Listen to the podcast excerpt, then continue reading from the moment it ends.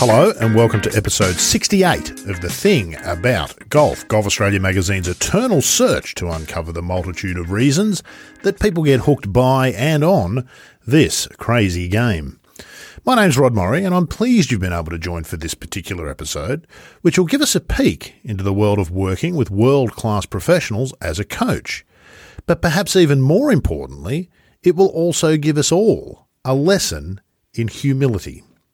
Dennis McDade is one of Australia's top golf coaches, and he's worked with some of our very best professionals for the past 20 years. But you'd never know it to talk to him because Dennis is the very definition of humble. For McDade, the appeal is not about the high profile names or their achievements, though he does, of course, enjoy and rejoice in those. But for him, it's about helping people be their best while at the same time doing something worthwhile for the game. Whether he's working with Mark Leishman ahead of one of the game's majors, or an anonymous double digit handicap player on the range at Yarra Bend, the commitment, effort, and interest is the same. He's been a tireless worker in the area of junior development, and aside from all that, he's one of the game's nicest people, which is, of course, one prerequisite to being on this show. Without further ado, let's hear from Dennis McDade. So, Dennis the first thing I normally do is thank people for taking the time. I'm going to thank you for the treats on the table. I should have started interviewing you years ago. There's biscuits, there's cakes, there's all sorts of stuff. So, thank you for that. And thank you for taking the time. It is a commitment, the thing about golf. No problem at all. And of course, that's my lovely wife, Glenda, who's done that. I wouldn't have thought of that in a million years. As a matter of fact, I had the uh, I had the Nescafe coffee and the uh, and boiled the billy. That was about it. So uh, I'm pretty sure Glenda might have made you a sandwich to take with you. Oh my uh, goodness! Later on. So My goodness me! Well, this is fair, fairly sort of special treatment. Let's make our jumping off point where it normally is. It's the the clues in the title for the podcast. The thing about golf. What's the thing about golf for Dennis McDade? Well, I, the thing about golf for me is I would go back to when I first started playing. So before I played golf, I was a swimmer, a competitive swimmer at Surrey Park in in Box Hill. And Here, that's here in Melbourne. in Melbourne, yep. And we had an outdoor pool. So the start of the season and the end of the season, it was freezing. Uh, So we didn't um, we didn't pl- we didn't swim in winter because there was an outdoor pool. And uh, I'd be about eleven. We started playing started playing golf, and sort of we started at Wattle Park and uh, public course, like probably a lot of golfers. And then Dad said we started getting pretty keen on it. Dad took it up at the same time. He was born in Glasgow, but never played golf. So just to back up, so you had to do something in winter. Mm-hmm. How did you pick golf? If nobody played golf already, why did how did the golf? Do you remember? The, uh, the reason I ask is I feel this is important. The origin stories of people and the pathways into the game. We'll talk. You do a lot of junior stuff, and we'll talk about how people.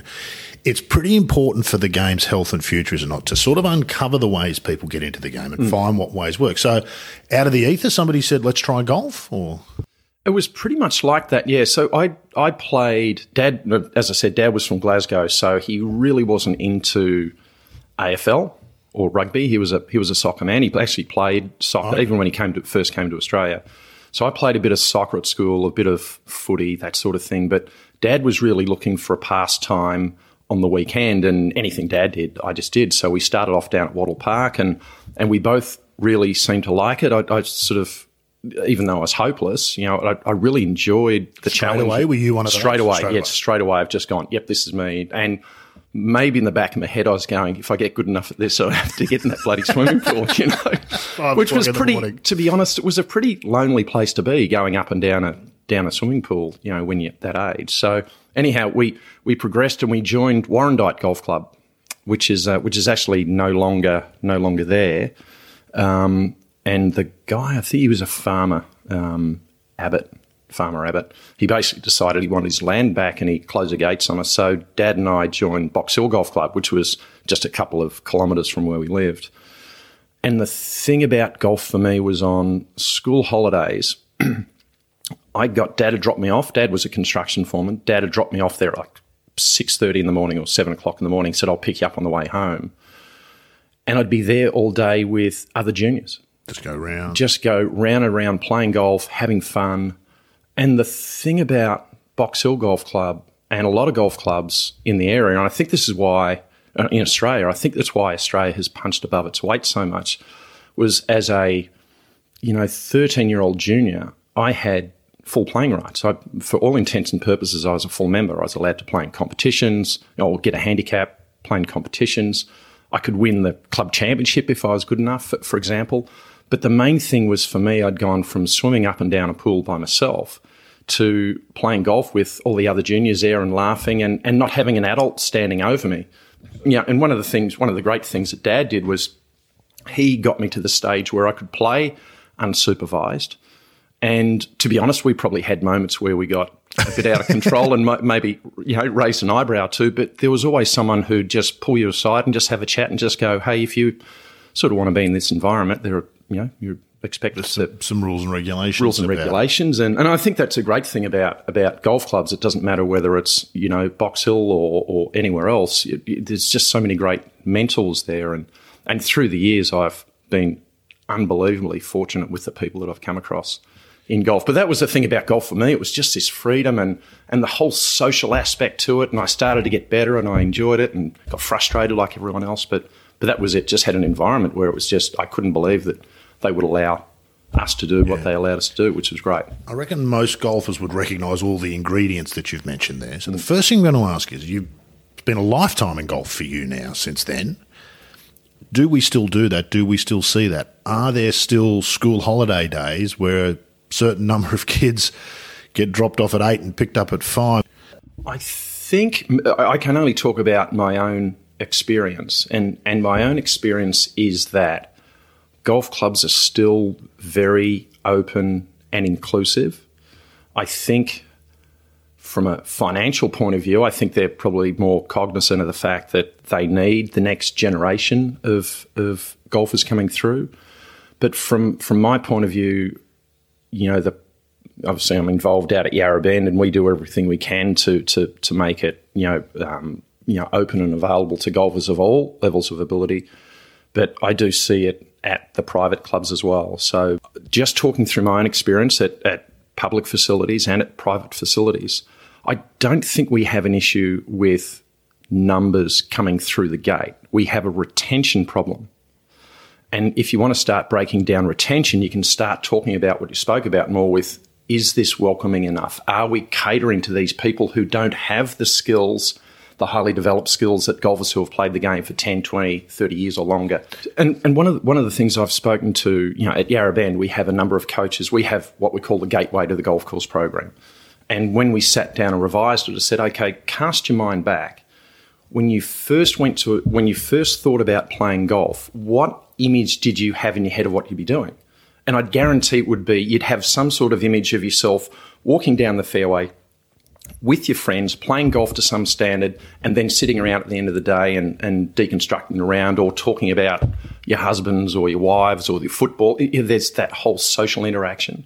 So everyone who who samples the game, if you like, will have a different vision in their in their head of where they want to get to. And, and as a golf community, a community of coaches and, and clubs and and facilities, I think we need to be aware of all the different people that will walk through your gate and be ready for them. Pre-pandemic, we saw, we certainly saw Sandy Jamieson will tell you public golf numbers going down. The pandemic sort of boosted that, but the things you're talking about are the things we need to grab onto to make sure that lasts. Because as we start to come out of the pandemic, the danger is golf goes back to where it was pre-pandemic. Yarra Bend is a public course. Were you seeing that? So at Yarra Bend, I, I think you've you've been to Yarra Bend. So when we where there's a group of 11 unit holders, you know, mum and dad investors and, and coaches and, and, and a couple of touring pros and that sort of thing. So when we took it over, it was just an 18 hole golf course um, that needed some sort of restoration, which we've kind of done over the last decade. But we built a driving range, which we've had to extend twice already. Um, and we built 36 holes of mini golf. So the idea was that from a, from the point of view of being able to um, the community being able to access golf, you know, grandparents could take their grandkids to the mini golf. Um, you know, if you wanted to just practice your game, the range was there. If you wanted to play the course, the course was there, and, and we've spent you know a lot of money there over the years. And then things like our mini golf, we made sure that nine holes of it were wheelchair yes, accessible that. and that sort of thing. However, getting back to your question, we prior to the pandemic, we had double digit growth year on year on year. Okay. And it was almost like the more we upgraded our facility, the more we improved it, the busier it got, and probably through word of mouth. So we weren't having, we weren't experiencing ourselves the downturn in golf. that a lot We- were, we yeah. actually had some growth as we improved our facilities, but I can assure you that that post COVID, it's it's gone nuts, and and then that brings us back to the whole thing of okay, well we've got people sampling the game, so there's. It's, it's not like growing the game. We've got them now. How do we retain we keep them? It's retention that, Yeah. that I think we need to look at. What about expanding beyond just golf as an activity, particularly for public golf courses, Dennis? The easiest and the laziest criticism to make of golf, and we hear this from those who are anti golf, there are people who are just anti golf and the notion of it. you know. It's a large amount of land reserved for the benefit of the few. How do we help to change that perception? What can golf do to be better at sharing that public space? And this is something that's in your interest, I imagine, being part owner of a golf facility. It, it is interesting out at Yarra Bend, as you know, we're in the middle of a national park, and there are bike tracks and ovals and netball courts and football ovals. But having having said that, it's with all the spare land that is around us at Yarra Bend, people want to jog through the golf course, and it's kind of like, and they get annoyed if a ball goes near them and that sort of thing. So I, I think to some extent, I call them the troublesome three percent. Like if you survey someone, there'd always be someone who's got a contrary view, right? And I don't think it would matter what you tried to do to convince those people; they just wouldn't have a bar of it. But I do look at some of the places where um, where that, let's say, green space is being contested, and there's not enough green space around it. It's like things have been shut down and closed down and redeveloped to the point where it's almost the only piece of green space that's left. I, I really haven't got a solution can be- to that problem. Do you see public golf? I've always felt public golf is the most important way into golf for most people. It was your path into the mm-hmm. game.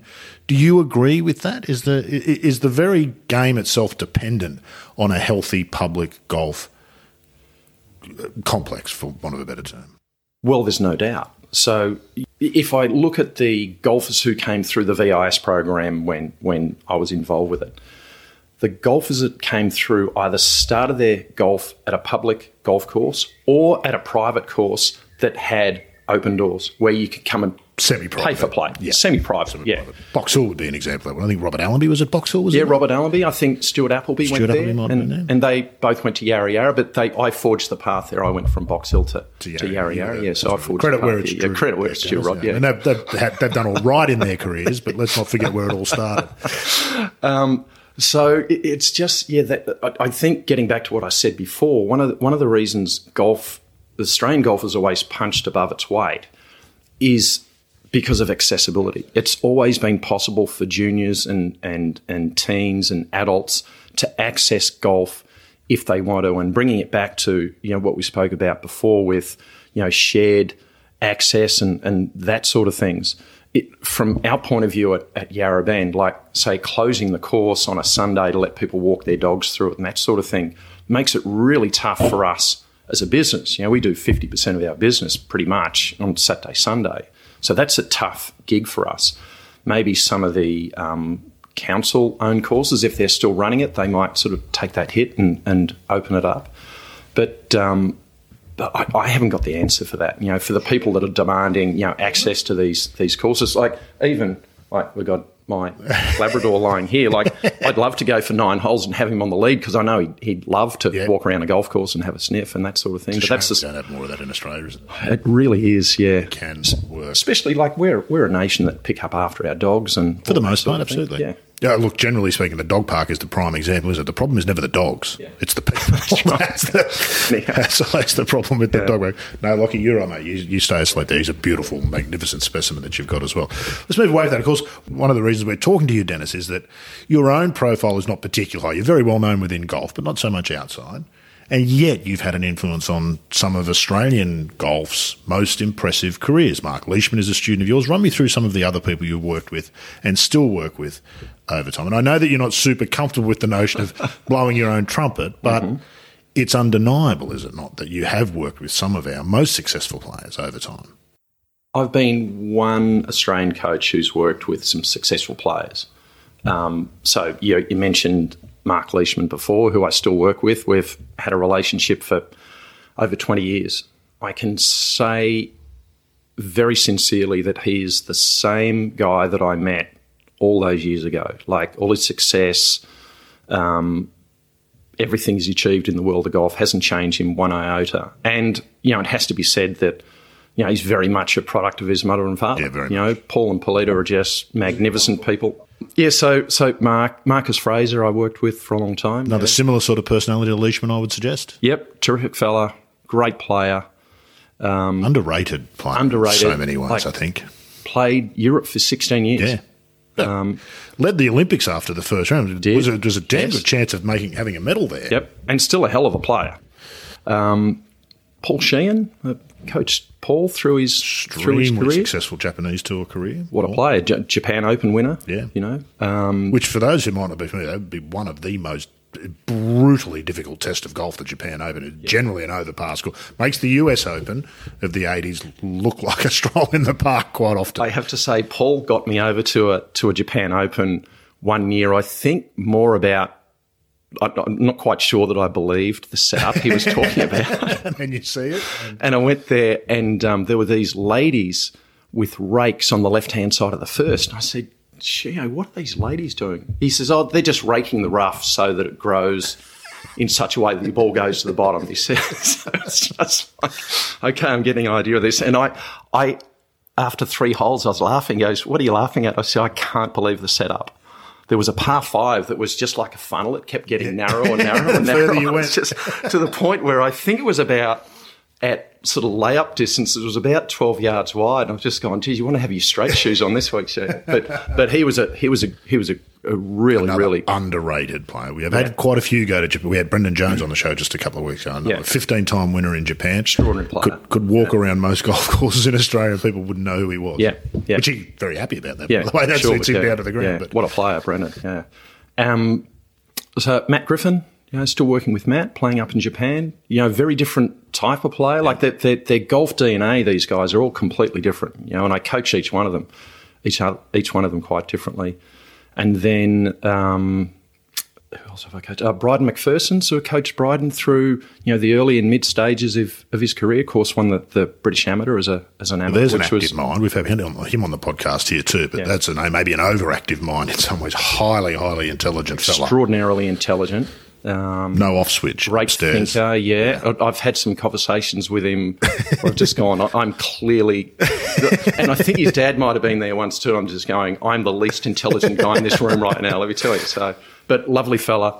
You've got your notebook. Come through. The, I've got my the list. notebook because I've I've um, and then a, a couple of the guys. Uh, you know, I'm I'm working at the moment with Todd Sinnott, who's sort of coming back from Uh-huh. Coming back from a mm, from injury. You know, extraordinary physical ability, Todd Sinnott. Just Yeah, a amazing, staggering yeah. golfer Yeah. to watch, Yeah. to listen to the sound of that contact is amazing.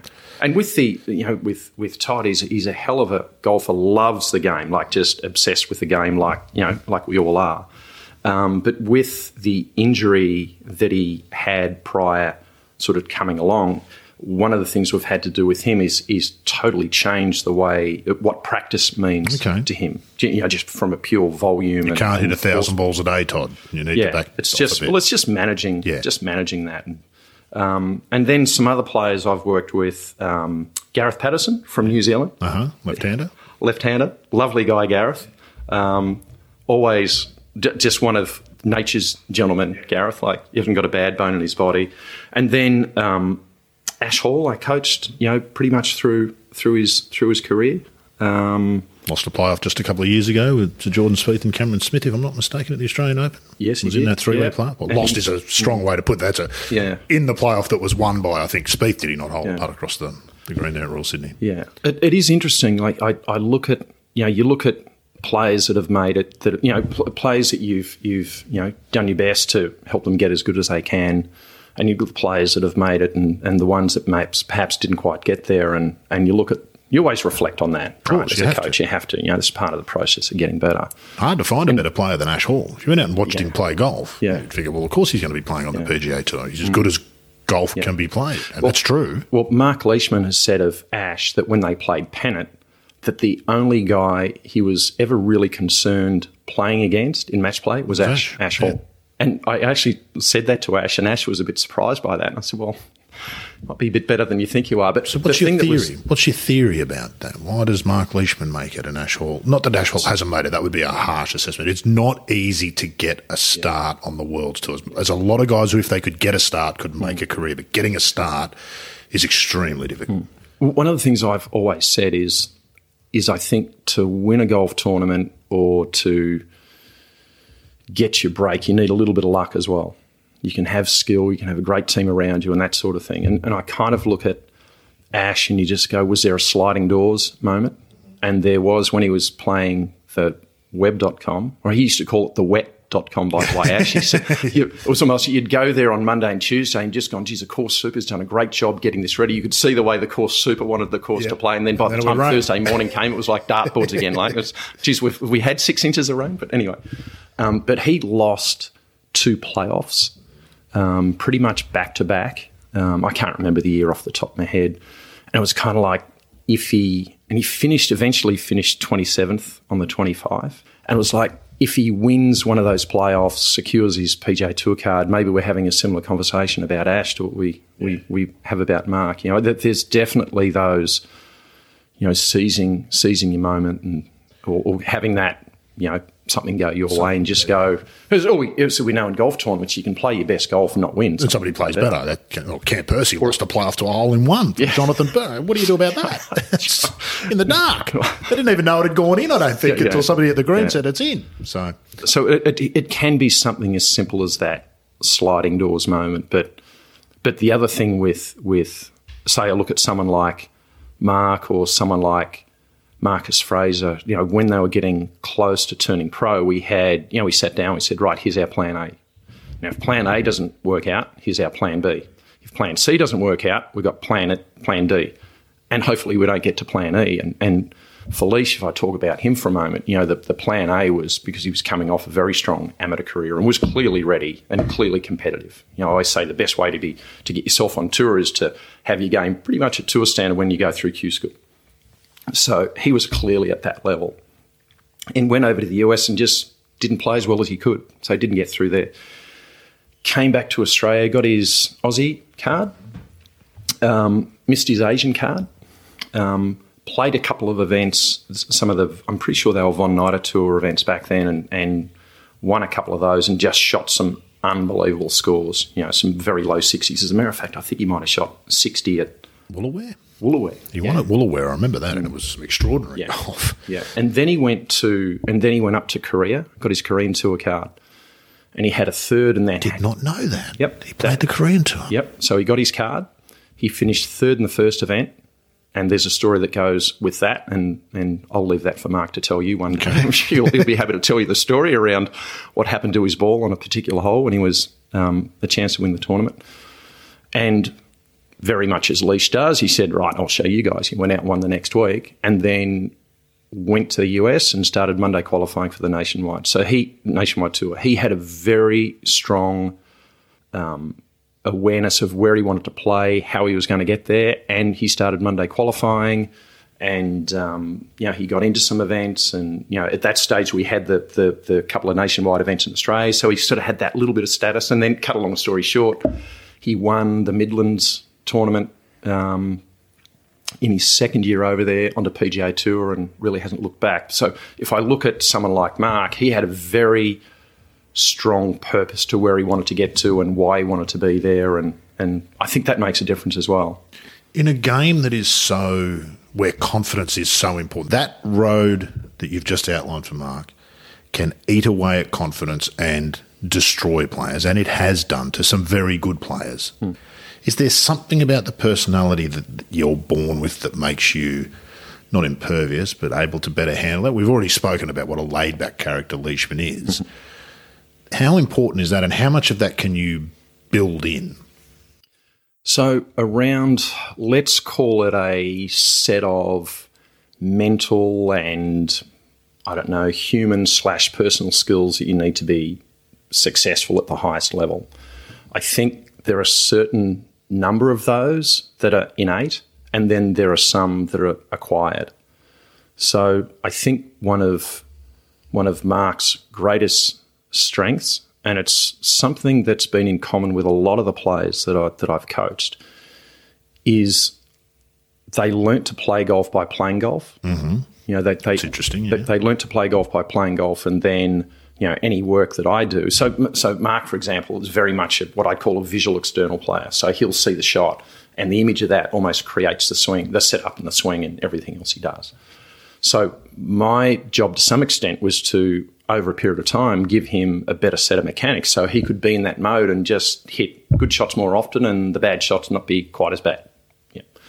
So, but his one of Mark's greatest greatest strengths, or, or call it character traits, probably, is he lives to compete at the highest level and beat the best players he can play against, you know, at, the highest level possible. So, if you put him, you know, coming down the stretch and he's in a major against you know the best players in the world, that's where he wants to be. He's shown and, that, and hasn't he? that's not all players want to do that. He's a big moment player, isn't he? Cam Smith is very much the Yep, same. that- they they live players. for that, and you know, I consider myself to be you know reasonably competitive, but that sort of thing there, I'm, I'm not 100 percent sure how I'd be in that situation. I, I never had the opportunity, but I, I do know I used to in the in the limited playing I did. I used to I used to shake when I was holding a putter, and it meant something. So, but but those guys live for that. So I think you know, looking at, at, at Mark, for example, he, he had, you know, a lot of the, the traits and a lot of the qualities that you needed, he had.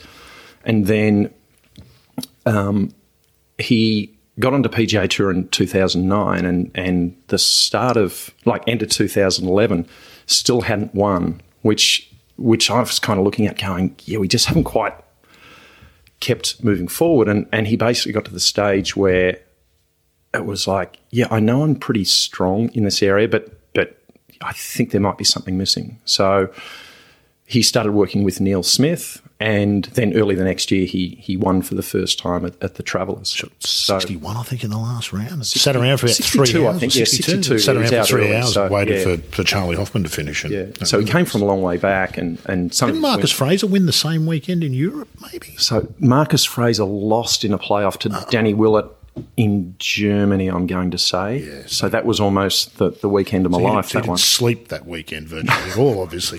It was a bit of a mess, a bit of a mess, sort of middle of Monday morning. But but that was yeah. So so I think you know around the equipment you need. You know, obviously we can talk golf clubs and clothing and footwear and ball and that sort of thing. They're a given, aren't they, Dennis? They're you, you can yeah. dial those in. Yeah. You can go to a good club fitter and he can build you a set of clubs that you don't need to change anything. It'll produce what you want.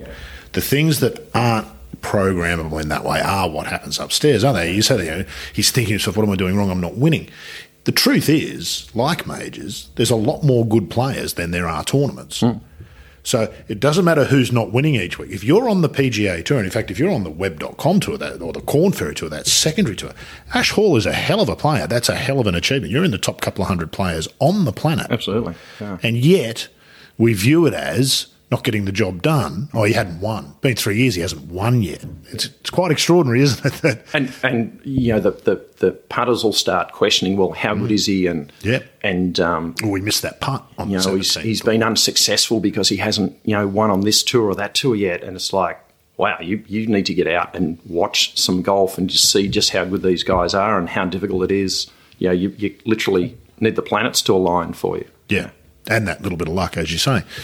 I suppose we judge, don't we, by the extraordinary. Tiger Woods, I would consider extraordinary. Rory McIlroy's extraordinary. Jordan Spieth is extraordinary. Justin Thomas is extraordinary. But they kind of set the benchmark, don't they? There's hmm. there's a level of golf which I think, well, Cam Smith is in there, and I think Mark Leishman drifts in and out of that hmm. that tier of golf. He's not always up in that hmm. rarefied air, but he can hold his own there when he gets there. There's something very special about them, isn't there? I wonder whether we underplay that, the Dustin Johnsons and the Brooks Koepkas, and what they do is uh, almost unthinkable for normal humans, isn't it? Yeah, I I I, th- I think so. If you look at um, you know at the moment, there's you know. You know, a lot of punters talking about Rory and, and you know they're, they're measuring Can't play. Terrible. can't play. Can't, just like, can't hit a wedge. Dennis, didn't you know that? Yeah. It's a shocking wedge. So you know, I- I'm, I'm not going to sort of you know pass a comment on, on you know the way he's what, what his wedge game's like at the moment, but you know, I, I'm I'm not going to sort of you know pass a comment on, on you know the way he's what, what his wedge game's like at the moment, but you know, I, I'm I'm not going to sort of you know pass a comment on, on you know the way he's what, what his wedge game's like at the moment, but you know, I, I'm I'm not going to sort of you know pass a comment on, on you know the way he's what, what his wedge game's like at the moment, but you know, when you, you start reeling off the names that you've you've reeled off there, like trying to get on top, no, trying to get into contention and and um, you know deal with any lopsidedness in the draw and get yourself in there with a chance on the back nine on a Sunday. There's, there's three and a half days leading up to the not easy to the point. Yeah, yeah, yeah. And it's you look at the Players Championship this year, and and it's not often that you get a side of the draw that's that's that's that lopsided. Um, and of course, you know they'll you know the the, the the telecast will say, well, here are significant players that have missed the cut. And it's kind of like. Notables. No, notables. the sorry, there's the word notables. notables. Yeah, notables that have, that have missed the cut. But, but it is, um, it is extraordinarily difficult to come out on top in, in any one of those weeks. You just need so many things to go to go right, and you can do everything to the best of your ability, and someone plays better than you. But I, I, it is interesting just how often in a major you look at a you look at a scoreboard after two rounds or three rounds and just go, "Yep, it's a major." I don't think this has been controversial. I always feel like a major is is perhaps, given what we just spoke about, is perhaps an easier event to win than a mm-hmm. regular tour Brooks event. Koepka says so. Yeah, because if you look at it, if you look at a major, you know, let's say the field's 150, 156. 156 how many guys out of that 156 really think they can take on the course and beat those guys coming down the stretch? Bob Rotella says 10. Yeah. He told me once 10, yeah. maybe 15.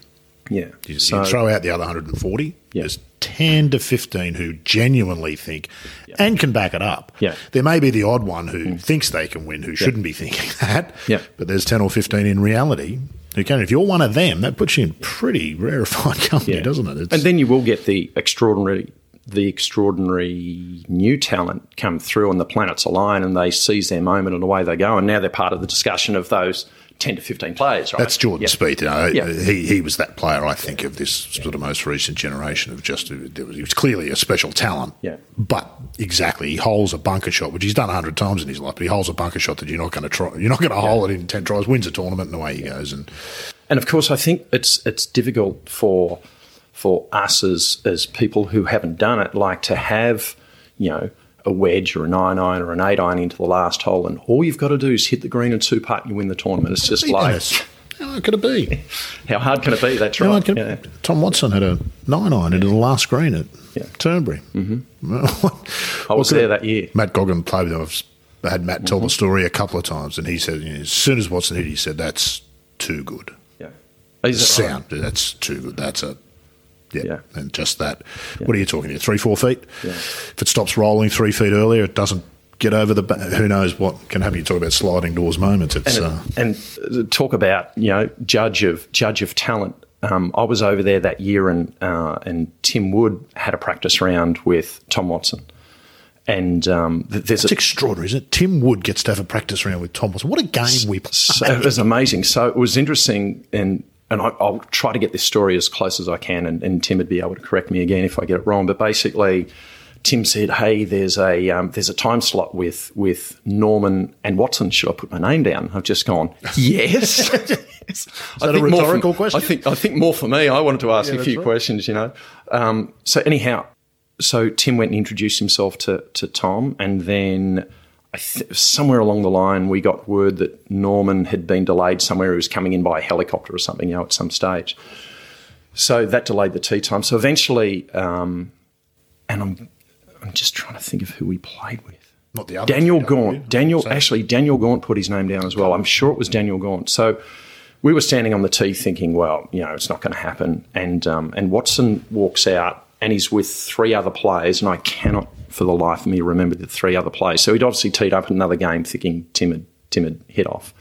And he looked at Tim and he turned around to the guys and he said, Sorry, I've already got a game organised. Wow. And walked onto the tee and played played 18 holes with with Tim and, and Daniel. And, and I think we were walking down the second and he said to Tim, he said, Oh, where's the wind coming from this week? And Tim's kind of going, I haven't looked. He said, you're playing a British Open, you might want to check. There was something like that. But the thing that really stood out, so the reason I bring this story up, was I was watching Watson and he'd had the, the hip replacement surgery and he looked like he was moving really well. But with the putter in his hand, I was looking at his putting stroke going, because I remember him, you know, in his youth, of course, having been someone who watched so much golf on TV. And I'm kind of thinking, geez, that putting stroke looks a bit shaky, and of course he putted the spots of it. So, so I was I was really hoping he was going to win that week. But I remember thinking, yeah, you're not as clever as you think you are. like he just he was just holding it from from all postcodes that week. So, but what a what a player, what a week. Let's talk about coaching, Bruce. So how did how did that come to you? Because for a lot of people, like most people, you wanted to be a player. Then the realization that perhaps you're not going to be a player, because that's an extraordinarily hard road to hoe, even if you're extraordinarily good. Your options are to leave the game or to go into coaching. Some would never consider coaching. They would rather pull out their own teeth without anaesthetic than consider coaching people. Why coaching for you? What was the appeal there? So for me, by the time I started my traineeship, although I told mum and dad it was, well, this is you know me backing up if I don't make it as a player, I was I was I just wanted to be involved in golf. That that some way, shape, or form, I wanted to be involved in golf. So that's true passion, isn't it, Dennis? I can't be a player. I'll be a coach. I can't be a coach. I'll you end up like me. I'll write about the game. And for me, I was I was extremely fortunate. So you know, Bruce Green coached me from oh, I'm going to say from about 15 years of age through kind of 19, 20 and someone who just loved coaching. Like, it, although he sort of ran Royal Melbourne, he clearly head pro Royal Melbourne, by the way, for head pro for, for a long sorry, Bruce yeah, Green, a legendary yeah, figure in yeah. Australian golf. Bruce Green. So I, I, basically said to Bruce, I want to turn pro, and and he, I, I think at that stage, I'd finished, I'd finished year twelve. I went to uni for a year. And, and like a lot of things in life, I suppose, I went to uni and I figured out what I didn't want to do. It helped me figure out what I didn't want to do, and that was you know, I, just as important. I did electronics, a course called electronics and computer science, because this is how, how, how long ago this is. You had to be able to program computers, but the, the electronics side of the, the course was about repairing computers because you didn't throw stuff Dead out in your career. Dennis. There's nothing in about it. It's a fad. It's a fad. so, so I did that for 12 and I said, just gone. There's no chance I'm doing this. So anyhow, um, Bruce said, mm-hmm, mm-hmm. He said, there might be a position for you here. And the first thing he did was he teed up a job for me at Dunlop Slazenger and um, in, in South Melbourne. Um, and basically, I'm pretty sure from for a boy from Box Hill, that was knocking knocking off the rough edges. Like we might just get you a little bit schooled in in, in you know sales service and, and and what have you. So which which I'm eternally grateful for because it was a, was a great sort of 12 months or so of of my life, you know, working there, and I was still working the game. And when I, from the moment I started my traineeship with Bruce, um, we still had there were still caddies at Royal Melbourne then. I think there still are, but there are a lot of young caddies. And Marcus Johnson and I, a terrific fellow Marcus too, um, he said, "Well, you guys should be um, coaching the caddies." I was just going, "Oh, can we do that?" He said, "Yeah, you should do that." And he said, "And you should charge them." I was going, really? He said, yep. So we used to, Marcus and I, we charged the caddies $2 each a month, I think. And then we'd get them together and basically try to coach them with no skills. But I found, um, I found at that period of time that I actually quite enjoyed it. I quite enjoyed being out. I certainly enjoyed the challenge of it. I certainly recognised I had no skill. It was just all bluff, what I'd learned from Bruce, which is typically what you do. And then when I went to Keysborough Golf Club, Bob Spencer was very much the same. Bob, Bob was I'd have I'd sort of built a relationship with you know with the members, and some of them say, "Hey, do you give lessons?" and that sort of thing. I said to Bob, "Hey, do I give lessons?" He said, "Yes, you give lessons." You know, and he said, "Here's what you charge," and blah blah blah. And and the, my early experiences of coaching were coming from the base of absolutely no idea what I was doing, but dealing with the members at the club that I got on well with and enjoying that experience. And, and they kind of knew that I was no good, but I think they enjoyed that one on one time as well. And it's something that's I've always enjoyed with coaching is that that interpersonal relationship. It's different with, with every player. And it's interesting, you know, when you called me up and and um, and wanted to get together, I, I, wrote down a list of like the players that I've coached over time. And I've just gone, yep, I enjoyed coaching every one of them. And there are players over time who I have had the opportunity to coach that I've said no to because I kind of know them. It's just like it's not going to work. It's not going to work. Personalities. It's just, one, it's just not going to work. A caddy and a player have yeah. to get on. A coach and a player, yeah. I assume, have to get on. Yeah. So basically, I, I, I had enjoyed doing that. And then one of the other things, a bit like that uni story of figuring out what I don't like, I'd figured out that I wasn't a salesman. I, I, I struggled with the whole irate customer sort of thing. And, and, you know, to some extent, I think there's a difference between servicing a membership and being subservient. And I think sometimes the members kind of got a little bit lost with that. And being the son of a short tempered Glaswegian, I've kind of gone, you know what? I, I'll one day, might not be now, but I'm going to tell someone what I really think of them.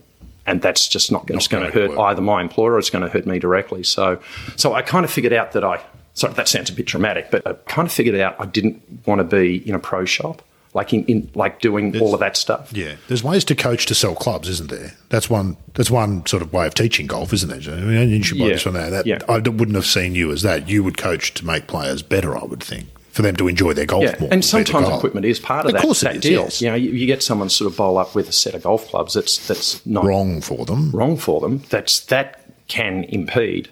But um, so really, that that was my experience before I went out and played. Was that yeah, I could see myself doing some coaching. I actually quite enjoy it. And then when I um, when my playing career was, if you call it a career, was was done, it was just like, okay, I, am actually going to be a coach. This is what I, this is what I want to do. And to some extent, I again mentors. You know, once I finished, um, and and to give Bob Spencer his due at Keysborough Golf Club, when I finished my time, I'd really struggled with my playing early in my traineeship.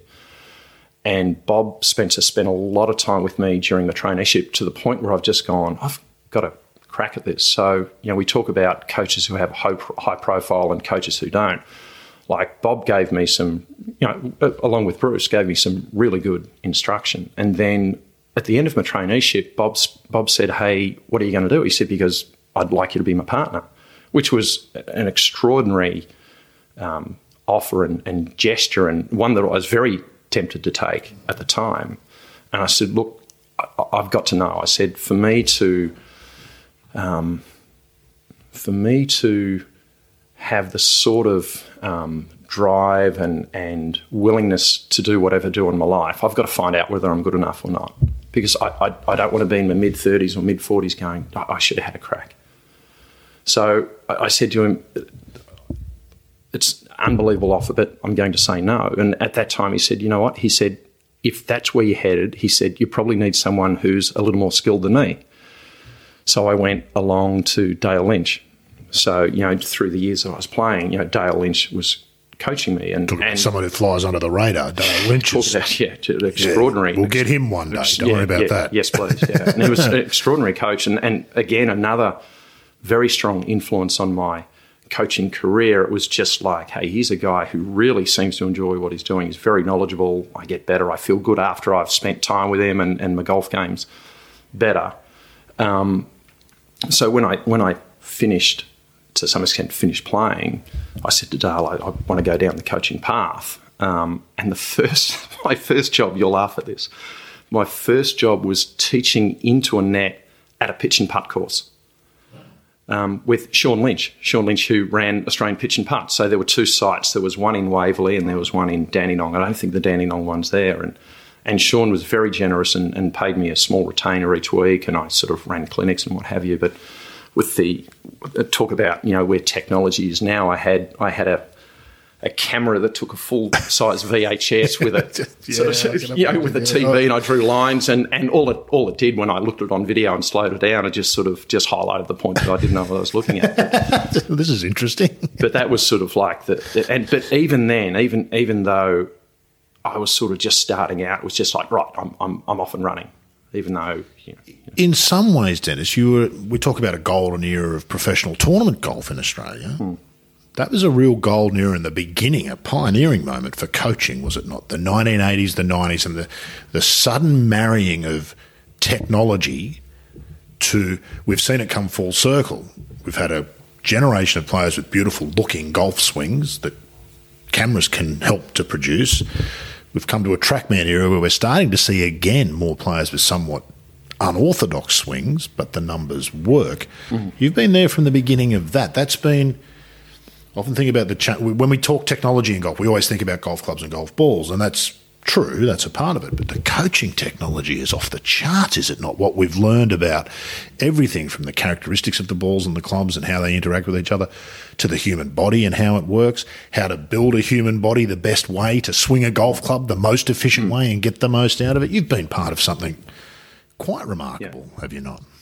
Yeah, so, yeah, it's, it's it's it's been an extraordinary time to be a coach, and you know, as coaches, we're always you know we're always at least trying to get better and step back from what we're doing and, and what have you. But we've gone from an era where you know very few coaches had you know a, a video camera and could really explain what was going on, even when they did have one. And I'd stick my hand up and say, when I first had one, that was me. You know, coming off a, a, a base of very little you know, coaching ability. But it's been, it's, so we talk about that there's a balance between the art of playing the game and the science of getting better, if you like. And I think, um, you know, there's, there's so many technologies around now that, and I've probably been, probably got caught up in it, not caught up in it, but but challenged by it is there's so many different pieces of technology. You know, you've got Doppler radar like, you know, TrackMan. And okay, well, you've got all of these all of these different numbers if you like. Well, what are those numbers? You know, what's the proper definition of those? How do they interact with each other? And what are you going to do about it? And then you've got things like, um, you know, there's biomechanical testing equipment, KVest. You've got pressure plates, and it's like it's very. It's been a challenging time to be a coach because you need to be across this. Well, consumers demand it, don't they, Dennis? I well, they do. There's an have, expectation. Yeah, there's an expectation. Twenty markers coming to you and yeah. say, "Well, put me on the TrackMan." Yeah. So, yeah, and it's interesting because they see what's going on. So, just because you've got information, that's not necessarily knowledge, right? So, but it's it's a challenging time, and I, I suppose at one stage I bought my own 3D testing equipment it was very expensive. Wow. Well, yes. and then and then I figured out that you know what? It's probably better to get a biomechanist who's an expert in analyzing the interaction between all the different body parts and being able to have a, have a conversation with them because they do it all the time. So, for example, any of that testing equipment, if you're going to compare one set of data points with another, it's got to be calibrated the same way. All of those those um, sensors need to be positioned on the body exactly the same way. But then, like if you look at something like force plates, so if we look at force plates as opposed to pressure plates, force plates will give pressure and they'll give twist, they'll give torque. It's like then you've got to figure out okay, which of those data points are important and relative to what we're doing right now, and that's not easy when you get twenty or thirty data points spat at, spat out at you. So that's where I think it goes back to when I was VIS, when I got the job as VIS assistant coach, I sat down with Frank Pike and he said, Dennis, he said, there's only two things you've got to do. He said, when you get up in the morning, think about what you're going to try to achieve with your athletes that day. And he said, surround yourself with people who are smarter than you. Like, and, and I wasn't sure whether he was having a crack at me or not, whether he thought he got the right man, but, but that I still reflect back on that. So I look at any of the players that I've coached who have got better I can't claim credit for what they've done to some extent because they bring a certain amount of, of talent to the table in the first place. You know, and there are people who will argue that, well, they would have found their way there anyway. And you could go, well, they might have, but it would have taken a hell of a lot bloody longer, you know. And then every one of those players has had other people who have had an influence on their development, be it a biomechanist, be it a physical preparation person, be it a doctor, be it you know, a, a mentor, be it a sports psych, they've all had, you know, it's, it's very much a, a patchwork quilt of, of people who have assisted them along, assisted them along their journey. So it's, I've probably got to the stage where I've gone, right, I don't need to be an expert in analysing biomechanical data, but I've got to be able to read it and have a conversation with a biomechanist to some extent on their terms and then them on my golf pro lingo terms and you just have these discussions with with different people. Cross pollinations, because where you've got physical trainers now yeah. working with golf. Yeah. When you first started, there would have been none of that. was a golf mm. pro. The golf pro taught yeah. you how to play golf. Yeah. That's what they did. Now, now there's all these other people, particularly if you're going to be an elite player. Yeah. There's a whole bunch of other people hmm. required. We joke Yeah. about the modern Yeah. touring pro traveling with a team of Yeah. nutritionists, and all of those people have a role to play in the success of that player, don't they? Yeah, and look from a coaching point of view and a coaching development point of view, I don't want. This is going to sound terrible. I've got to be careful the way I phrase this. I have people that I deal with, and they're not yes men or yes women. They'll just go. They'll challenge what I'm thinking, or they'll challenge why I'm thinking of heading down a certain path.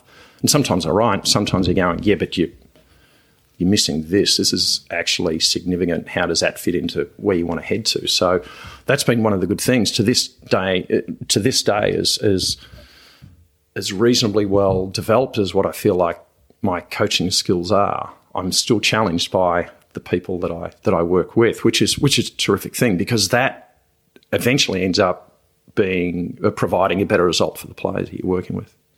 Go to the other extreme, Dennis, and there are still those who'll tell you it's all nonsense. You just got to look at the ball. What's the ball doing? Is that still legitimate? Where does that fit in? So I, I can tell you one of the things that that I, I think you know the ball is just it's a it just reacts to how it's being struck, right? So It's one truth, of the though, things, isn't it? It is the truth. The ball flight is the ultimate truth. Hmm. There's So I do I do spend I do spend a lot of time watching my players play, watching their flight, getting them to hit different shots off different lies. You know, one of one of the things about about golf is if we look at how I learnt to play different shots, you know, back at Box Hill, I had a bag of practice balls. Um, and it took a long time to get a, a, a bag that had you know balls worth hitting and Decent and, balls, that's you know, right, yeah. and you'd hit them down and then you'd put your bag down, chip to it, that sort of thing. And um, you know, depending on the season, there were different lies and different grasses to hit off and, and that sort of thing, as as it was like out the golf course. Yeah, nowadays, you know, just about everyone practices at a driving range. They don't have to go and pick their balls up. They're hitting you know range balls, you know what have you. So off a mat. off a mat, so flat. Yeah, that's flat. So it's it's. I was talking to one of my um, developing juniors, or one of the young juniors I'm developing on the weekend, and, and we were talking about how to sort of practice ball shaping. And I said, well, you can do your basics here, you know, you, because you've got the option of hitting off a mat, or you're very fortunate you can go and hit off a grass tee. And I said, so you can start to introduce some of that. I said there needs to be an aperture through which you're hitting the ball, and you know eventually we need some depth control as well. I said, but I can guarantee you, here's what's going to happen one day. You're going to be coming down the stretch in a tournament. You're going to have to birdie the last to, you know, make a cut or get through Q school or win a tournament. And the ball's going to be above your feet in the first cut of rough. The flag's are going to be cut hard right in behind a front trap. And you're going to have to hit a high fade off a lie that make, where the ball wants to go left. I said, let's make sure when that moment when that moment arrives, you're ready for it, or at least as best prepared as you can. It's not completely foreign to you. Yeah, and we're probably getting a little bit away from from from technology and talking a little bit more about the art. But ultimately, you know, we use all of that technology to create, let's call it a great baseline of, of mechanics that you can then go and expand upon or adjust a little bit to hit all the different all the different shots. It's the beauty of the game, isn't it, Dennis? That there are, in fact, no two shots the same. Even if you hit a ball, drop another ball right at your feet and hit that, those two shots can never be because Yeah. the conditions are never quite exactly the same. The lie is slightly. Everything is always slightly different in golf. It's, an, it's a constant change, isn't it? Mm. And so you can't science it out of existence, can you? There's quite a few sort of systems and thought processes about how to break the game down. It's that Moneyball idea from mm. baseball, and we can bring that to golf. And there's no doubt they've got merit. What do they miss, if anything? See, I think there's if just talking technology for a moment, you can you can definitely see, you know, using using technology, you can see the way different players hit different shots. You know, so one of the things that I'm pretty big on, you know, around if you want to call it collecting data or analysing data is when a player is moving well. So be that that I think they're moving well, or or whoever's working with me thinks that yeah, this is really good. Let's grab that data because that becomes, I suppose, to some extent, the new benchmark. It's not so much working towards a set of numbers; it's more that's the movement that's giving that suits this player's physiology, um, best. It's giving them best control over their their their flight. So you know that they're hitting more good shots with more control and the quality of their bad shot is improved. Okay, what are those numbers for that player? Because that's what we want. You know, how are they moving? How are they interacting with a force plate if you're using some of that? Because that that's what in my mind becomes really important. And then, you know, can they hit the variations that, that they want to that they want to hit? And then if you start delving into, you know, some of the the Moneyball type stuff you were thinking, um, you know, for you know, Mark Leishman is very much a visual external player, but he has statistics on every part of his game with um, with someone going right. Here's where you're at right now relative to the field. Here's what's improved this year. Here's where here's an area for consideration. You know, over the last couple of events, this has dropped off. We need to pay some attention here. So. So different players deal with that information in different way, but ultimately, with all of that data, let's call it. It can be as complex as you like, it can be as simple as it likes, as you like. But you need to package that up in such a way that you, first of all, gain the attention of the player, and then you've got a plan of attack of how to move forward with it. So I, I always, one of the things we did, if I go back to VIS days, and I know Golf Australia do a little bit of it now still to this day, is one of the strengths of the program is we were able to send our players overseas to compete. And to some extent that was you know there was there was and we sent them over before people thought they were ready to compete at that level. But some of it you know some of it was about okay well we'll give you a budget you book your own airfares you enter for the tournaments you figure out where you're going to stay blah blah, blah. it's like you want to be a tour player yeah that's right, right. here's an opportunity nothing to do with golf right. but you better be good at this here's your first opportunity to start figuring that out for yourselves it was very much there's your budget you come to us with what you're going to do and and and move forward there so there's that sort of thing. But the other reason we did it is we wanted them to be exposed to international level and to some extent come back and, you, and go, you know what? We played at Carnoustie in this wind and the guys I was playing at with the locals, they were doing this and, and I didn't have that shot. How do they do that? And I always think from a, from a coaching point of view, if you get a player come along to you saying, I have a weakness, help me with it that's a very different coaching environment to me going, you, Here's you need problem this. We need to fix. It's yeah. totally different, and it's engagement, isn't it? Yeah, Dennis? that's a yeah. difference. And yeah, and tying it back in with that data thing again. You know, often we can go, oh, well, here's what we need to modify in order for you to be able to play that shot more consistently, or the way you need to do it. So, although although there's so much information or data that's available to players in this day and age, you still have to just go, right, here's the way I'm going to present this to Rod in such a way that he's it's going to gain his attention. And that again is very different with with different players. Yeah, you could make the case really that the information is for the coach to filter and then pass on. Can you not? It's, it's, not always a great thing for the player to know those things, is it? So I think yeah, that's right. So so coaches and support staff it's deciphering that information to go right here's what's really important out of this and here's the way we're going to yeah approach this and player. of course that whole intangible element of coaching which is to tell each player in the way that makes sense to them and the way you explain that to mark leishman might be different to the way you explain it to matt griffin might be different to the way you explain it to Bryden Macpherson. It's interesting. I, I always I, I always feel like not always I always, I've had several times through my coaching career where a player has gone, I figured this out. And they've just gone, I figured out if A, B, C, D happens. And it's kind of like, I've been telling you that for two years. Like, and I'll just go, that's that's wonderful, that's amazing. And it's like that's what we've been working on. But now, but now you, you, you've spat it back to me in a different way, and it's kind of like I go, well, there's a learning opportunity for me. Maybe I should have expressed it that way. But but you know, when a player goes out and and they do something that costs them, and they're able to step back and make a correction themselves, I think. Um, I, I, think that's a great thing for a player you know, around self confidence and self reliance. So, so for argument's sake, you know, if you can create a situation, well, one of the things I say after tournaments to players is, okay, let's do a quick analysis. What did you do well? What did you not do so well? What did you learn and what are you going to do about it? So, kind of walking them through that process of, okay, where, where are you at at the moment as, as, as, a, as a swinger of the golf club and as a player? and what do you need to improve. It's like trying to get them to walk them through that process of coming up with the solution themselves because I'd much rather a player take a player through that process than me hopping on a plane going over than just going, right, this is what was wrong. I, I think it's just better for a player to go, even if you are sort of feeding the information, walking them down that path, for them to walk away going, yeah, I actually nutted this out and figured it out and I'm back on the march again. I think that's great for a player. Isn't that the difference between knowing the times tables rote and understanding how multiplication works? You come to the same place, mm. but just learning that 2 plus 2 equals 4 and having no idea why 2 plus 2 equals 4 is not as valuable as that moment where you go, oh, that's why 2 plus 2 equals 4. Yeah. It's a much more powerful. Yeah. It arms you much better for everything yeah. else that comes along yeah.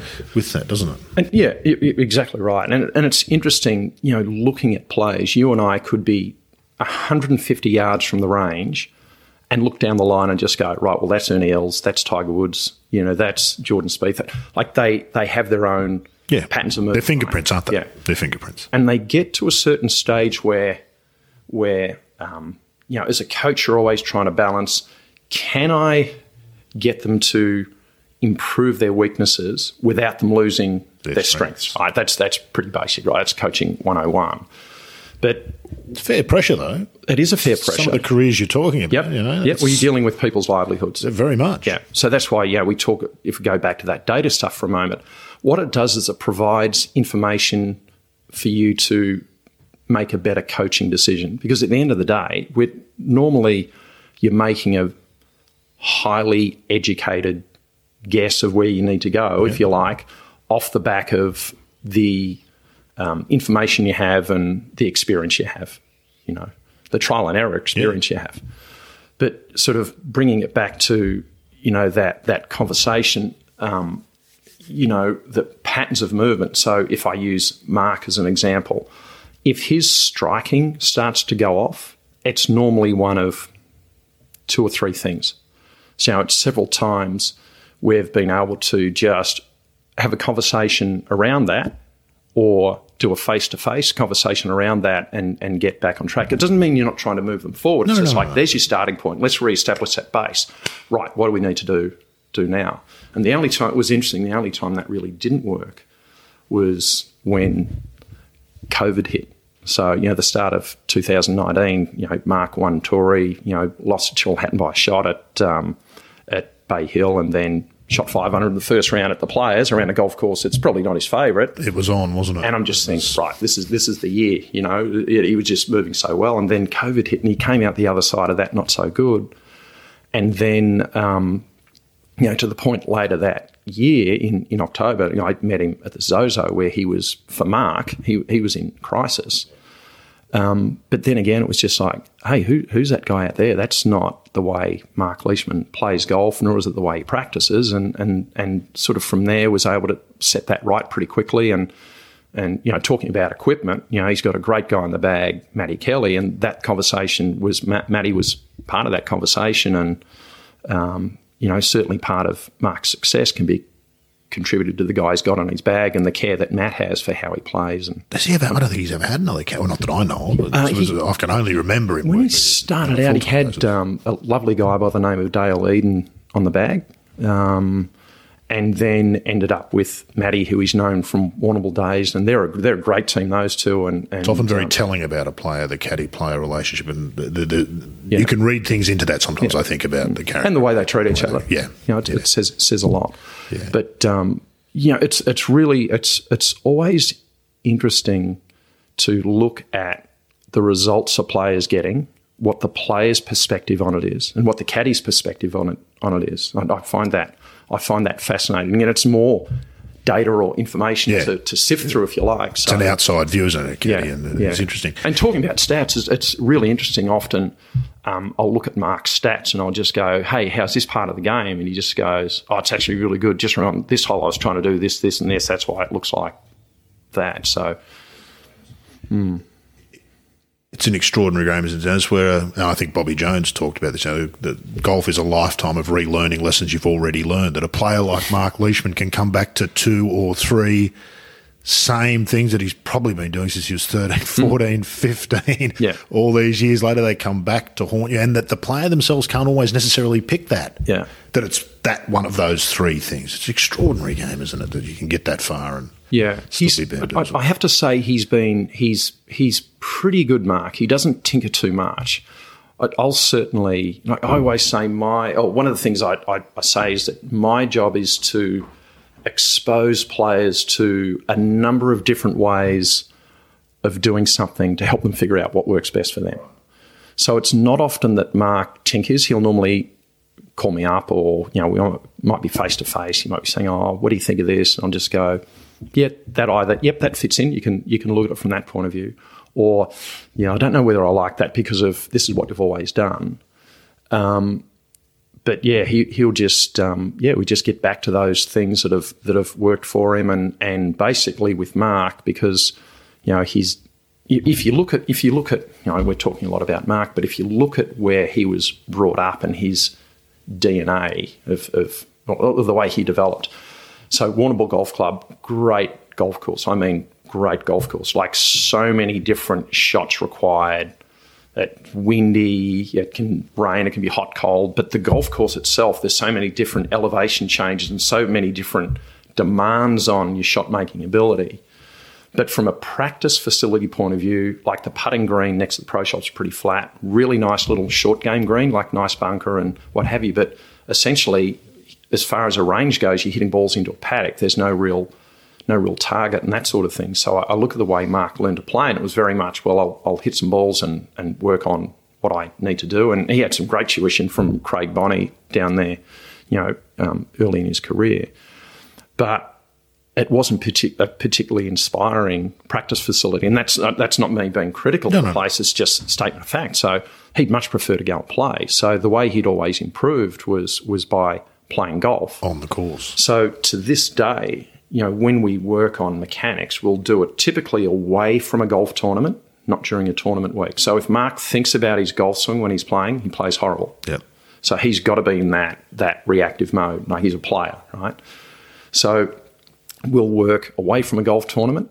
Um, we'll work on one simple thing. So I work on quite, as I said, you know, we, we gather all that information. I just go, right, here's what we need to do with setup. Here's what we need to do with your downswing, for example, um, or your movement through the ball for that matter. And he'll hit some shots and he'll just go, yep, I've got that. I can feel that. Um, I can practice the that. And he'll just go, right, now I'm just going to hit some shots. And he'll stand there and he'll start recalibrating, if you like, all of the different shots he plays. He goes, yeah, I read, let's go and try it on the golf course. And he'll go out on the golf course and play holes. And he'll just go through through that sort of process where he puts it all all back together. And he's he, and he's very much a player who'll just go, right, I've got that. I'm not going to try to fix it today. I'll just keep chipping away at that, you know, over the next few weeks or whatever it is, and just gradually get things get things back on track. And of course, because he spent of if we talk about bandwidth of, of movement, because he spent, you know, the greater part of his career within a certain bandwidth, he can sense it when he's starting to fall outside of it, but can al- also sense it when it starts coming When back it's in. too much, yeah. So it's it's interesting with him. Even if he hits, hits a bad shot when he's when he's been working on something, he'll go, "Yep, that's the way that should have come out. I can feel the way I delivered the club there. That's exactly where that should have gone." Which to him is as much being back on track as going, "Yep, that came out there because it should have come out there." So it's interesting, you know, working with these players. Like sometimes it's like. Bloody hell! Who, who's teaching who? Here, you know? well, So, probably yeah, which is part of the fun of probably it. a know? two way thing happening Yeah. there, in all honesty, because what you and this is my next and probably my final question, because I've just seen how long I've taken for you, and I could talk to you all day. But anyway, uh, so you work with Mark Leishman. That's at one end of the scale. Mm-hmm. There's the other end of the scale, isn't there? Mm. What are the similarities and differences between those two things? So working with recreational golfers, Recreational golfers, double digit players who, and I imagine you would see a lot of people who have come to the game perhaps a bit later in life, Mm-hmm. become completely obsessed with it. First thing they say to you is, I wish I'd taken this up years ago. And when you Mm-hmm. spoke to them years ago and said they should try this, no, it's an old man's game. Well, I hate to say I told you so, but we told you so. What's the difference working with those people compared to Mark? apart from the sometimes obvious physical physical differences in ability, it's interesting. I, I'd almost put my recreational golfers into two buckets. There are ones that come along and they go, I don't really care that much about lowering my handicap or what I score. I just want to hit a few more shots out of the middle and show my mates who are slinging off me that I can actually I can actually hit a golf ball. I just want them once to go, wow, that was actually a really good shot. You know, so th- there's there's those sorts of people, and then you get ones come along going, played the game for so long, my handicap's either stagnant or going out. Can you please assess my game and, and, and put me on some sort of program that gets my handicap coming back the other way? So, from the point of view, so that, that would be like the two different buckets that I would put them into at this stage. And then from there, the process isn't that different. So, you know, you'll watch them play golf. I think if, if you can, watch them play some holes because that's always eye opening. Um, it's interesting you should say that. I'll get you, get you to expand on that afterwards. Yeah. But yeah. And then um, you're going through a similar process as a coach. You're just going, right, you're looking at the ball flight. That's their bad shot. They've spoken to me about. And normally they've got two, right? They'll they'll hit a, you know, you know, a slice and a pull, you know, for example. And um, and you go through the process of going, right, well, first of all, from a concept or cognitive point of view, they need to understand what causes their bad shot. And it's surprising how often they don't understand what actually causes Do you that reckon shot. it's surprising, Dennis? I reckon ninety percent of people who play the game have no concept, and I put myself in this, uh, no concept of what it is the contact between the the, the, the game is a constant surprise. Everything hmm. feels the same, hmm. and one's a hook and one's a slice. I just don't understand it. Yeah, it's not all. often you get a hook and a slice and the same. No, no, no. But you know what I mean. But, but yeah, I, I suppose yet for, from a cognitive point of view, help them understand why their ball's doing what it's doing, and then set about changing the motor program. So anytime, you know, obviously, you know, the you know your cognitive abilities and your, and your motor skill they're stored motor skills are stored in separate parts of the brain. So it's helping them understand you're actually retraining the brain the and neural wouldn't, pathways. wouldn't have known that Dennis. That speaks directly to what I was saying about that point. Coach in the 70s would not have known that yeah. the motor skills are stored in a separate part of the brain. So and then to some extent around expectation it's it's like helping them manage their expectation. Like my expectation you know at the end of a lesson is they understand what causes their bad shot. We've worked on some sort of you know, exercise movement or drill, if you like, people call them drills, that create the purpose of a drill is to create a model off which to work. Yeah. So they can kind of go, right, yeah, I can feel when I do that, I'm doing that. And ideally, they get to the stage where they go, oh, I can sense that that's different. And then importantly, by the end of the lesson, they need to understand. Uh, ideally, they're able to say, right, they've done, you know, they've worked whatever exercise it is enough to go, oh, I felt myself do it that time and I could see the ball come off that way. I should have done this, shouldn't I? And when you get to that stage in a lesson, if you can, I know they're going to come back better because they kind of they get it. You've given them an exercise that's helping them move the right way, and they can actually self-assess. They they've got they're comparing themselves. They're part of it. Yeah, they're part of that. As a, do we think sometimes of golf coaches like doctors? I'm sick, I go to the doctor, the doctor fixes me, and that's our transaction. yeah. I, my, my golf swings off, I go to the golf coach, he fixes it, and that's yeah. that. It can't be that way, can it? The player has to have an active part in the process. Like there's all these, you know, there's so much on the on the internet nowadays, but I don't. If we, so here's part of part of getting becoming a better player that that that needs to be communicated over time. You know, is you need to have your student working on the one thing as a coach that you decide you need to do because a good golf coach is working several steps ahead of where they are right? They're going right i'll put this into place we'll step back on it see what changes because often you get reactive changes then i think i'm going to have to do this this and this and then we'll be you know we'll be where we need, need to be. Um, but one of the things i think is really important is to help golfers understand what they don't need to work on because they've been on internet for years and going, well, you know, I need to do this, this, and this. It's kind of like, well, that's irrelevant to you, your physiology, your equipment, and the way you move. Like work on that, you're actually it's not going to do anything. Here's what you need to do, and that's like when you go to the doctor. Like if you go to the doctor and you're sick, you know, or unhealthy, the doctor says, "Hey, listen, Dennis, just lay off this and less, do this. Less wine, more apples. And, and you might, yeah, you might, you might, and not cider, right? And you might, you might get you might start feeling better. So I think that that whole thing of, of knowing what you need to do, don't worry about all this. If I haven't spoken about it, don't work on it. But and then the other part of that is is uh, around expectation is like how long it takes to become a really good golfer. And that, and I'm talking about, you know, the, the, the, swinging, acquiring all the different skills that you actually need to get better takes time. Like motor programs, motor skills are very enduring.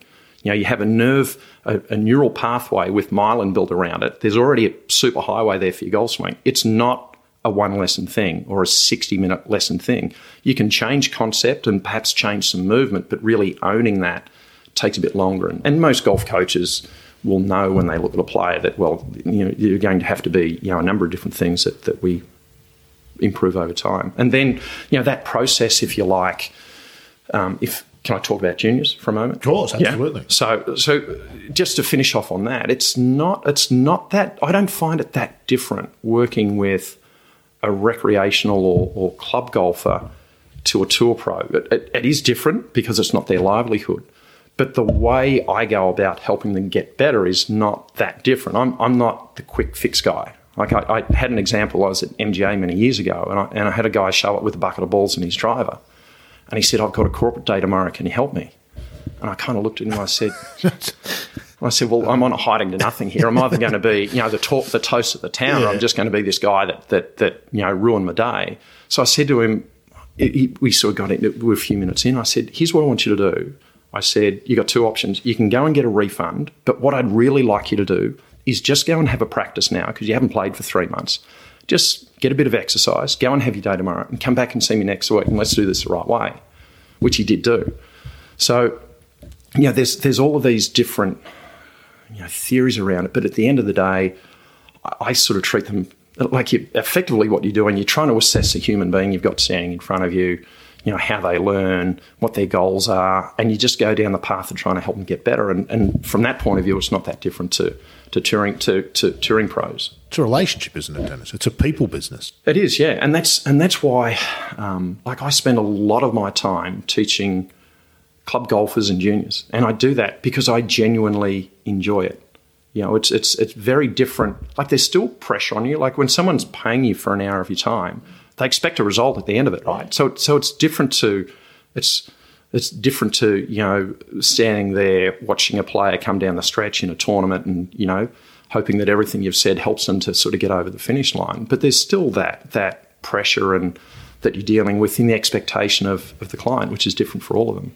And then when it comes to juniors, um, yeah, I think I've spent the last I don't know at least 15 years um, working on trying to provide a better quality of program for juniors, you know, and probably through through my own through my own two kids when they you know when they first started wanting. What do you mean play. by that? A better quality of program? What, what, was the problem with the quality of program before? What are you trying to improve on? What are the mistakes we used to make with juniors? So when I look at like what is a junior golfer? Like, what is a junior golfer? Well, if I put a photo of of a group of five year old juniors, which is very much a demographic nowadays, say 10 year old juniors and 16 year old juniors, the average pundit would look at them and just go, well, they're all junior golfers. And then the question becomes, well, would you treat them all the same and, or treat them differently? Because clearly they have different athletic development and golf skill development requirements. Like they're, they're just totally different. Mental and emotional development too. Absolutely. Yeah. So I think when I talk about providing a better junior program, I think for a long time, and, and things are changing, certainly changing, but when, when I first started going down this path years ago, like a five or six year old junior would be coached in a very similar way to a 16 or 17 year old junior. And, and I can assure you that that is not optimal. Work, it's, no, of course well, it's not. It's not optimal. Like if you put together a program, a, a program that's not age appropriate, yeah, like it's built for a 16 or 17 year old golfer, that is a great recipe to drive a five or six year old junior who's sampling the game out of the game. You know, it comes back to that retention again. So the programs, you know, through Titleist Performance Institute and, you know, the people that I deal with here in Australia, we, we just took a different look at it and just said, okay, well, what are, what do these kids kids need? So we basically created a program that's that's um, takes a very significant you know, pays a very significant nod to long-term athlete development. So LTAD is a term that's been around, you know, for for for a long time, right?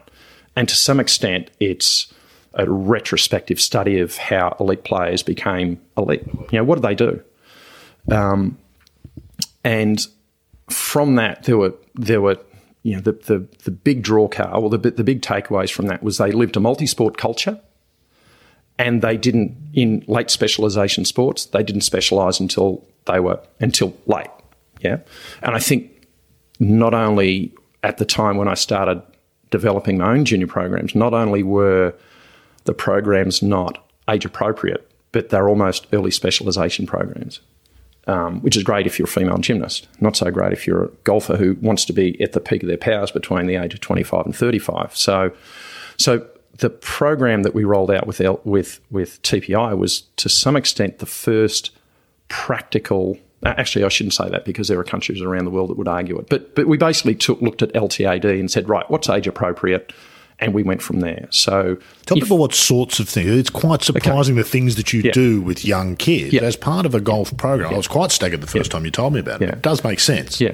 So basically, if you look at um, so kids are more sedentary nowadays than, than what they were when when I was young. Like, and there's so many factors that come into that. There's there's you know parents wanting to sort of you know keep an eye on kids, make sure they don't hurt themselves, or you know there's all sorts of we're always worried about you know the the people around that want to do yeah, harm to our kids and that yeah. sort of thing. They're pulling playgrounds out of schools because they're worried about litigation, that sort of thing. So I, I could talk about why for that is for, for hours, but but our kids are more sedentary, so they come down so they're sampling the game at a younger age.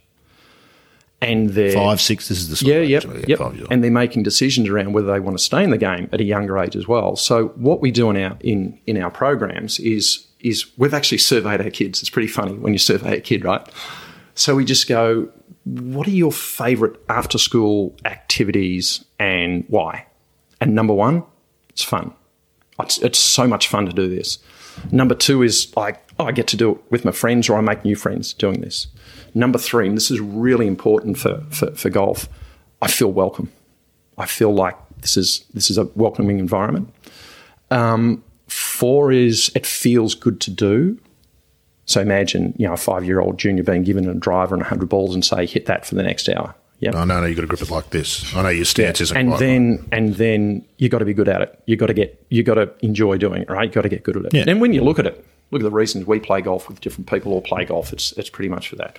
So we've taken LTAD and and basically what we do is um, we have taken it upon ourselves to go right. If kids are sitting on their bums more, someone needs to take responsibility for helping them become athletes because often we, we get like three categories of juniors who come along to our programs. That's like A, the parents are golf nut or the grandparents are golf nut. B, the kids are golf nut. Or, like, or C, golf's the last resort. Oh, he's not good at football or he's not good at cricket. Okay. And we kind of feel like golf's a sport he could play. Now, you and I just know the athletic requirement of, of golf. Right. So, so our junior program, uh, the ones that we run, we have an ath- like a childhood athletic development trainer who's on site. And what they do is they take so if if we had an hour, for example, with with a group of fundamental phase juniors, which is like one of the early developmental phases, the window of there's a window of opportunity there to neurologically wire speed. So you'll see like our kids trying to kick, throw, punch, whatever athletic development exercise you're doing, there's a there's a do this as fast as you can. As far as hitting a golf ball, hit it as far as you can hit it. I don't care where it goes. Let's just take that opportunity to develop speed because if you miss it, if you miss that window, you've missed it. Okay, that can that can be a right. um, affect how far you can how wow. fast you can move as an adult, for example. So that's extraordinary. So we develop what are called fundamental movement skills, which are just the easy way to describe it is they're the building blocks of athleticism. You know, there's the um, locomotion skills, hop, skip, run, you know, um, the ABCs, agility, balance, coordination, speed, um, object control, kicking, throwing, punching, striking, that sort of thing, and then kinesthetic and, and spatial awareness, if you like. And they're the sorts of things that if we look back on probably you and I, what we did as kids, I don't know about you. I got home from primary school. I unlocked the front door. I threw the school bag in the front door and I was gone till Yeah. dark. I was a bike rider. Yeah. I just rode a bike constantly. So what we're trying to do is is replace some of the athletic development that's not being done by parents or even to some extent schools this day because golf requires athleticism. And you know, the thing is if we develop or assist to develop athleticism, you can actually teach them to become better golfers. Like there are golf. One of the questions I ask when I'm doing seminars on this, because I, I, I lecture on junior golf at TPI around the world, is I said, "Have you ever had that kid, that boy or girl, show up at seven or eight years of age? They've never played golf, and you say, "Hey, hold the club like this and do this," and they do it just straight do it, away. yeah. And all of a sudden, you've got visions of Tiger Woods. Have you ever thought about what that is? Well, that's their, the expression of the athletic development that they've had. I can guarantee they've either got sporty parents or they've had three or four or five different sporting activities that they've Baseball, played already. cricket, basketball, Yep. football, doesn't matter what it is. Yeah, and typically, typically the sports that relate to actually striking something, like for example, or throwing something. I think you know one of the great things parents can do for their for their little kids is little aths because you've got sprinting in there, like sprinting's like taking advantage of that speed window, and then the field sports like discus, um, uh, javelin, you know, hammer, you know, all of those, shot put, all of those, they're just brilliant for golf. There's a great crossover. And, and, and then the other end of the scale, you get that kid come along who's seven or eight years of age and they're the, and I don't say this from a derogatory No, no, point no, of view, they're like the Australian chess champion. And you just go, well, that they're lacking athletic development. And that just from a coaching point of view, I know which one I'd rather coach and I know which one I think will has more chance of making it, you know, at, at the higher levels in the game. So, you know, the, the, the, the little athlete that's there, you just go, right, parents, you've done a brilliant job. Keep living that multi sport culture. We're going to be doing stuff in the program that will challenge even where their athletic level of ability is right now. And then with the, the other junior who hasn't done anything, it's just like, I always say this in coaching development is sequential.